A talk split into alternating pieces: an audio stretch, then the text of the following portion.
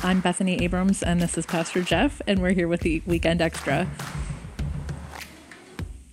So, I'm sorry, here I am in a conversation.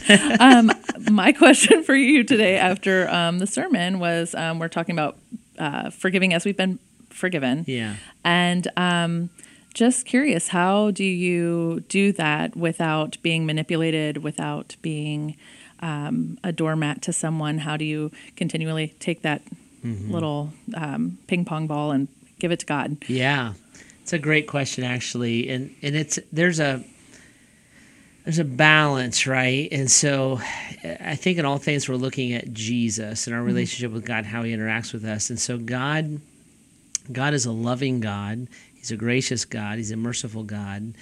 He's not an enabler. He's also a just God, a righteous God, even a judgmental God, right? So God judges what is right and what's wrong. And so, uh, all that to say, God definitely has like boundaries Right. and parameters in our relationship with Him, and uh, and we would look at forgiveness through those lenses as well, and say, I'm, I'm willing to forgive you, um, but there are going to be boundaries. There's going to be parameters in our life.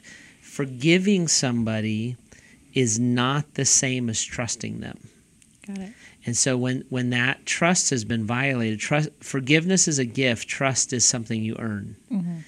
And so when you have violated that trust, um, it has to be earned back over time. And and I think if you have the the type of personality that you're quick to trust, um, you you have to look and say, um, are they actually earning back my trust, or they just keep asking for forgiveness, right? Right. So I remember one time I was having a conversation with one of my kids, and uh, they they were doing something. It was kind of this habit in their life, and they were quick to apologize, which I was grateful for. They would do it. They'd be like, "Hey, I'm really sorry again."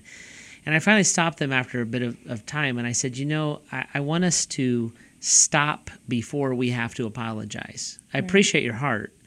Um, I'm tired of you apologizing. You actually need to change, and you actually need to deal with this weakness in your life."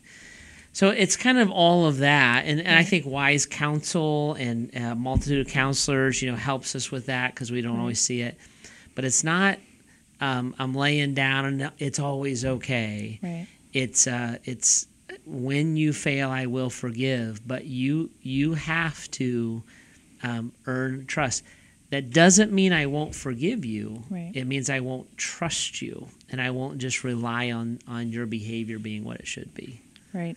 I think I find too in in that um, sometimes people are offended when Yeah. I say I I don't trust you, I forgive you, and it's hard to point out the differences between those two things. So how can we practically say that to someone? You know, this is, you know, how Yeah. we go about this. So to be offended by that is probably manipulative, and Yeah. and, and grace is never demanded. So when somebody looks at me and says, "You have to forgive me, and you have to get past this," mm-hmm. I I would look at them and say, "That's not your place." Mm-hmm. Uh, I can give you grace. I can give you forgiveness. You cannot demand that of me. Right. And so when somebody demands that or says, "Well, you're just you're just you say you're forgiving, but you're not," mm-hmm. they're they're being manipulative. They're demanding something they have not earned yet. And sometimes you just have to put your foot down with them. Sometimes you can point that out and they can see it a little bit. Um, but but it's it's I think if you can just think in those two categories, forgiveness is free, trust is earned. Right. And when there's patterns and cycles that people are going through, and they're always coming back and saying, You have to forgive me.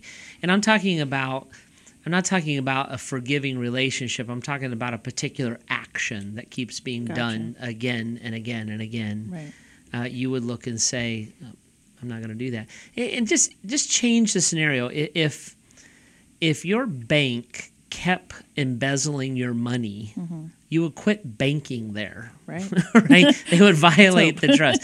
If your mechanic, if you paid your mechanic and they never fixed your car, Right. you well, it's the same thing in a relationship. When that action repeats itself and repeats itself and repeats itself, I'm not going to embrace that action again. Right. That doesn't mean I walk around bitter and angry and looking to fight you. Right. But I'm not going to allow that action to continue to affect me or maybe my family that way anymore. Yeah.